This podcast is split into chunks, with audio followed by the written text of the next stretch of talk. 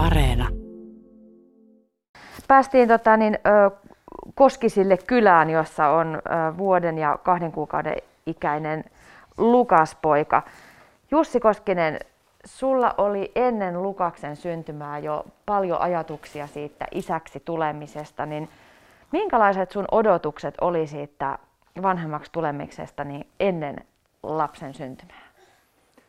No, pelotti paljon. Siis se on, kun tulee perheestä, jossa itse on, itse on juniori, niin tavallaan kun ei ole koskaan tarvinnut huolehtia kuin itsestään aina, niin, niin se, että sitten ajatus oli, että kun pitää jonkun toisen hyvinvointi asettaa itsensä eelle, niin että miten, miten se hoituu ja miten, miten arki järjestyy ja parisuhde, niin kyllä niitä, kyllä niitä jännitystiloja oli paljon erilaisia, mutta sitten sit kuitenkin, kun oltiin pitkään parisuhteessa jo ollut ennen, ennen kuin Henna tuli raskaaksi, niin se, että et, et, niin kuin innolla odotti kuitenkin ja mitä, mitä pidemmän sitä raskaus eteni, niin koko ajan tavallaan niin kuin toiveet kasvoja siitä, että ei, ei malttanut niin kuin odottaa, että minkälaista se tulee olemaan, kun pieni ihminen syntyy maailmaan. Että kyllä se kuitenkin sitten, sitten tota, alkujännitys kääntyi sitten siihen niin kuin malttamattomaan odotukseen ja niin kuin positiivisia fiiliksiä kyllä. Sä työskentelet merillä ja olet aina kolme viikkoa pois ja sitten kolme viikkoa kotona. Mm. Mitä tämä tilanne aiheutti sulle ajatuksia siitä, että ö, miten olla vanhempia, sellainen tasavertainen vanhempi sen äidin rinnalla? No, kyllä se, kyllä se haastavaa oli. Siis, kyllä, se, kyllä se ahdisti jopa ajoittain, et, et, kun haluaa olla tavallaan se tuki, tuki siinä vieressä, että jos jotain sattuu, niin minä pystyn myös auttamaan ja kontrolloimaan asioita, mutta mut, mut, siinä tilanteessa oli vaan pakko luottaa, että kaikki menee hyvin. Miten te puhuitte siitä etukäteen? keskusteltiin paljonkin. Siis me ollaan, meillä on avoin parisuhde ollut aina. Siis siinä mielessä että keskusteluyhteys on aina ollut mun mielestä hyvä ja mä uskon, että hän allekirjoittaa sen myös, että tuntemuksista ja fiiliksistä ollaan pystytty puhumaan ja, ja kerroin. Ja hän, hän tiesi siitä jo pitkälle ennen raskautta. Et, et, sanotaan, että hän oli varmaan paljon ennen minun valmis äidiksi ennen kuin minä olin valmis isäksi. Ja siitä käytiin keskustelua ja oli niitä ajatuksia mulla, että mä en ollut alkuun edes varma, että haluanko mä lasta.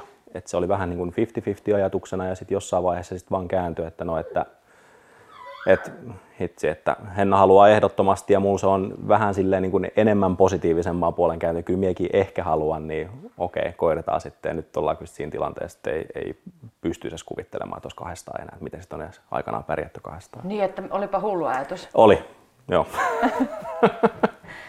tota, puhuitte Hennan kanssa etukäteen, mutta sitten sulla oli myös tarve, että sä kirjoitit hänelle niistä ajatuksista, niistä Joo. odotuksista ja peloista. Joo. Tota, se meni sitten pitkälle siihen, että sitten kun ei, ei pystynyt enää ajatuksia pitämään kasassa tavallaan, ja ko- kotona oli kaikki hyvin. Sitten kun olit vapaa-jaksolla, ja näit, miten, miten Hennan raskaus eteni ja hänen hyvinvointi ja pystyt tuntemaan vauvan liikkeet mahas, niin kaikki oli hyvin. Silloin niitä ajatuksia ei hirveästi kasaantunut, mutta sitten tota, sit kun jouduit lähteä laivalle töihin ja, ja sä et, et nähnyt sitä kehitystä ja et pystynyt tarkkailemaan alla vieressä, niin sitten alkoi niitä pelkotiloja kasaantumaan, että mitä, mitä jos? Että sellaisia kysymyksiä, mitkä ei aina kaikista terveimpiä välttämättä ole, mutta itsellä kuitenkin ihan ajankohtaisia ja tarpeellisia, niin sitten tultiin siihen tilanteeseen, että kun niitä kasaantui niin paljon, niin miettii, että mitä sitten pitäisi tehdä, että helpottaisi sitä fiilistä, kun ihan kaikkea ei viittinyt Hennallekaan purkaa sitten äh, sen raskausen stressin takia, että kun ei halunnut hänen kasvattaa sitä, sitten yritin netissä etsiä erilaisia isien blogikirjoituksia, että olisiko täällä jotain samankaltaisia ajatuksia jollain ihmisillä, mutta tota, kun ei, ei tunnu löytymään, kun kaikki oli vaan suunnattu äideille. Ja tota, no sitten sit tuli siihen, että no mitäs me kokeilen itse kirjoittaa.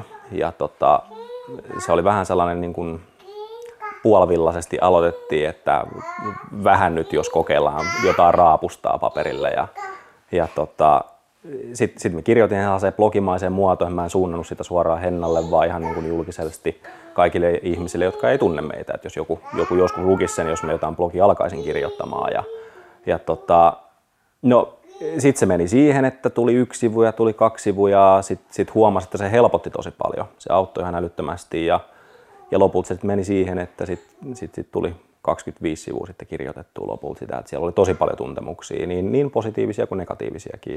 Minkälaisista asioista, jos nostat sieltä jotain, niin mitä siellä ähm, muun muassa oli? No, miten parisuhde tulee muuttumaan, että se oli totta kai, me oltiin, me oltiin pitkään seurusteltu Hennan kanssa jo, jo siinä vaiheessa, kun hän tuli raskaaksi tavallaan se, että mä tykkäsin siitä, mikä, mikä meidän arki sillä hetkellä on ja, ja kuinka helppoa on kahdestaan olla. Me ollaan Hennan kanssa tosi samantyylisiä ihmisiä. Ja tota, no, sitten tuli se, että miten, miten niin kun ulkopuoliset niin kun tekijät vaikuttaa, eli tullaan siihen, että – hypättiin ajassa hirveän paljon eteenpäin. Eli puhutaan vaikka koulukiusaamisesta esimerkiksi, miten hänen, hänen niin kuin koulupärjääminen, jos hän koulukiusataan, se on, se on mulle sellainen läheinen asia lähellä sydäntä, tuo koulukiusaaminen, mikä, et, et, mä en kestäisi tavallaan sitä, jos, jos mun poikaa koulukiusattaisi, enkä myöskään sitä, että jos hän olisi koulukiusaaja. Sitten tuo mun työ oli tietysti yksi iso osatekijä. Eli oli sellaisia tilanteita, että meille melkein sanotaan puoltuntemattomat ihmiset tuli sanomaan, että kun kuuli, että on raskaana, niin hyvä automaattisesti oletti, että joo, että hänelläkin sanoi, että joo, että Jussi varmaan vaihtaa työpaikkaa. Että et, eihän hän voi merellä olla töissä, koska hän on isä. Ja siinä tuli meille, että, joo, että meillä, on, meillä on arkipyörin tähänkin asti ja mulla on työkavereita paljon, jotka on vanhempia, että niin kuin millä, millä oikeudella sieltä tulet kertomaan meille, että mun pitäisi vaihtaa työpaikkaa ja meidän arki ja lapsiarki ei pysty pyörimään näin. Ja tota, sitten se oli jännä, että kaikki ihmiset aina vaan näki sen, että me on hirveästi pois. Mutta tota, minä on ihan yhtä paljon kotona kuin minä on paikallakin. Että mä on, jos mä oon 180 päivää vuodessa töissä, niin mä oon saman verran vapaallakin. Että et mä pystyn kolme viikkoa keskittyä vain häneen, koska mun ei ole mitään merkitystä, mitä töissä tapahtuu. Mun ei tarvitse keskittyä siihen. Mulla on työelämä ja mulla on perheelämä ja ne on kaksi täysin eri asiaa. Tuliko siitä sellainen, että kun muut ihmiset sanoo, että sä oot niin kauheasti pois ja oot kauheasti pois, niin äh, oliko se sellainen, että ei edes ollut itse edes ajatellut sitä niin, että tästä pitäisi jotenkin olla huolissaan, vaan se ulkopuolinen paine niin teki sen huolen? Sanotaan, että kyllä niitä, kyllä niitä ajatuksia oli e- ennen jo sitä, mutta tavallaan sen, sen käänti just nimenomaan positiivisesti. No, mähän olen myös kolme viikkoa kotona.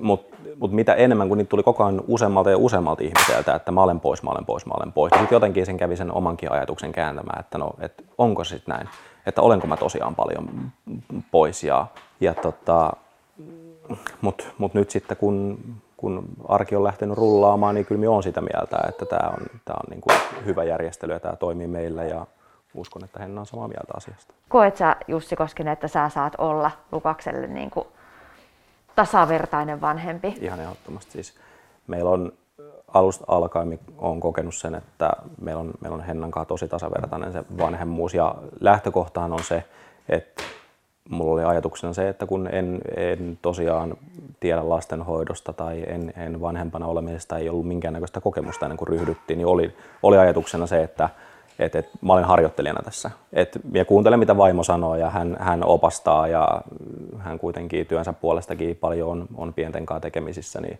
luotan hänen kokemukseen ja hän ei ihan täysin siinä. Ja, ja et, sitten, että tehdään niin kuin hän sanoo ja neuvoo ja sitten on se sitten vaipanvaihto tai syöttäminen tai mikä tahansa leikkiminen, niin sitten se oma rytmi ja se oma tyyli muotoutuu sitten siinä ajan kanssa. Ja, ja me, ollaan, me ollaan perhe kyllä, mutta sit, tässä on kuitenkin kaksi yksilöä vanhempana, jotka ö, muodostaa sitten ne omat tyylisä kasvattaa sitä lasta. Totta kai ne yhteiset normit on siellä mutta sitten se, että miten niihin päästään, niin se on sitten molemmilla se oma tyyli ja tapa ja saa kyllä toteuttaa ihan, ihan täysin sitten sitä itseä ja omaa tyyliä.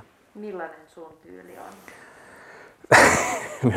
minä alusta asti sanonut Hennalla siitä, että minä tunnen olemaan se paha poliisi, mutta tota, minä on ehkä, ehkä meillä enemmän se sellainen, mitähän minä sanoisin, minä on se hulluttelija ehkä ja minä on sellainen hölmö vähän ja minä on enemmän siellä, siellä niin kuin vaavan tasolle laskeudun niin sanotusti. Ja tota, sitten sellainen, no minä, on, minä koen, että minä on vanhempana, minä on tiukka. Ja minä on, itse minä koen, että minä on saanut aika napakan kasvatuksen ja mulla on todella hyvät vanhemmat ollut.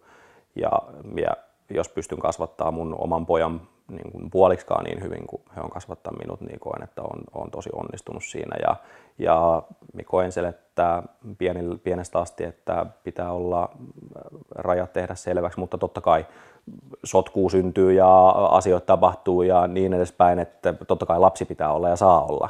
Et, äh, mahdollisimman paljon yritän, yritän ammentaa siitä omasta lapsuudesta, että hän sais, Lukas saisi olla myös ihan täysin oma itsensä sellainen kuin on ja yritän sitten kannustaa ja häntä siinä ja, ja tota, to, toivotaan, että kaikki menee hyvin, että onnistun isänä, että sen, sen näkee sitten aikanaan, mutta kyllähän nykymaailmassa pelottaa ne ulkopuoliset vaikutteet tosi paljon. Muistaaksä minkälainen sun oma isä oli? Oliko hän niin kuin, äh, siinä niin semmoinen vanhempana, mitä sä näet niin omassa perheessä, että oliko, oliko sun vanhemmat jo sellaisia yhdenvertaisia vanhempia, jotka, joista molemmat huolehti lapsista? Joo, kyllä ihan, ihan ehdottomasti. En, en, tietysti nyt tällaista ihan pientä aikaa nyt on ihan mahdoton muistaa, mutta se, että mitä, mitä minä muistan, niin oli, kyllä mun mielestä oli ihan täysin tasavertaisia. Et ei, ja sanotaan, että voisin kuvitella, että kasvattajana minussa on paljon samaa kuin oma sisässä oli. Et tota, no kiitos.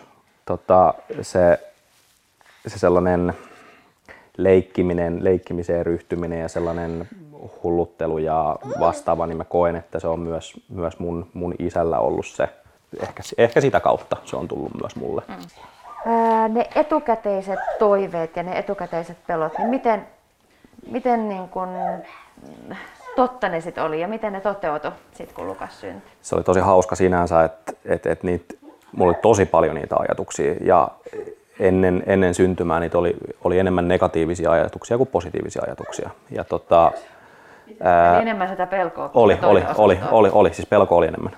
Ihan voin myöntää sen. Ja tota, mm, siinä, siinä pisteessä minä Hennallekin sanonut, että kun Lukas syntyi, se oli, synnytyskin oli tosi vaikea, mutta siinä vaiheessa kun Lukas syntyi ja lopulta kaikki oli hyvin, niin ne jotenkin unohtui.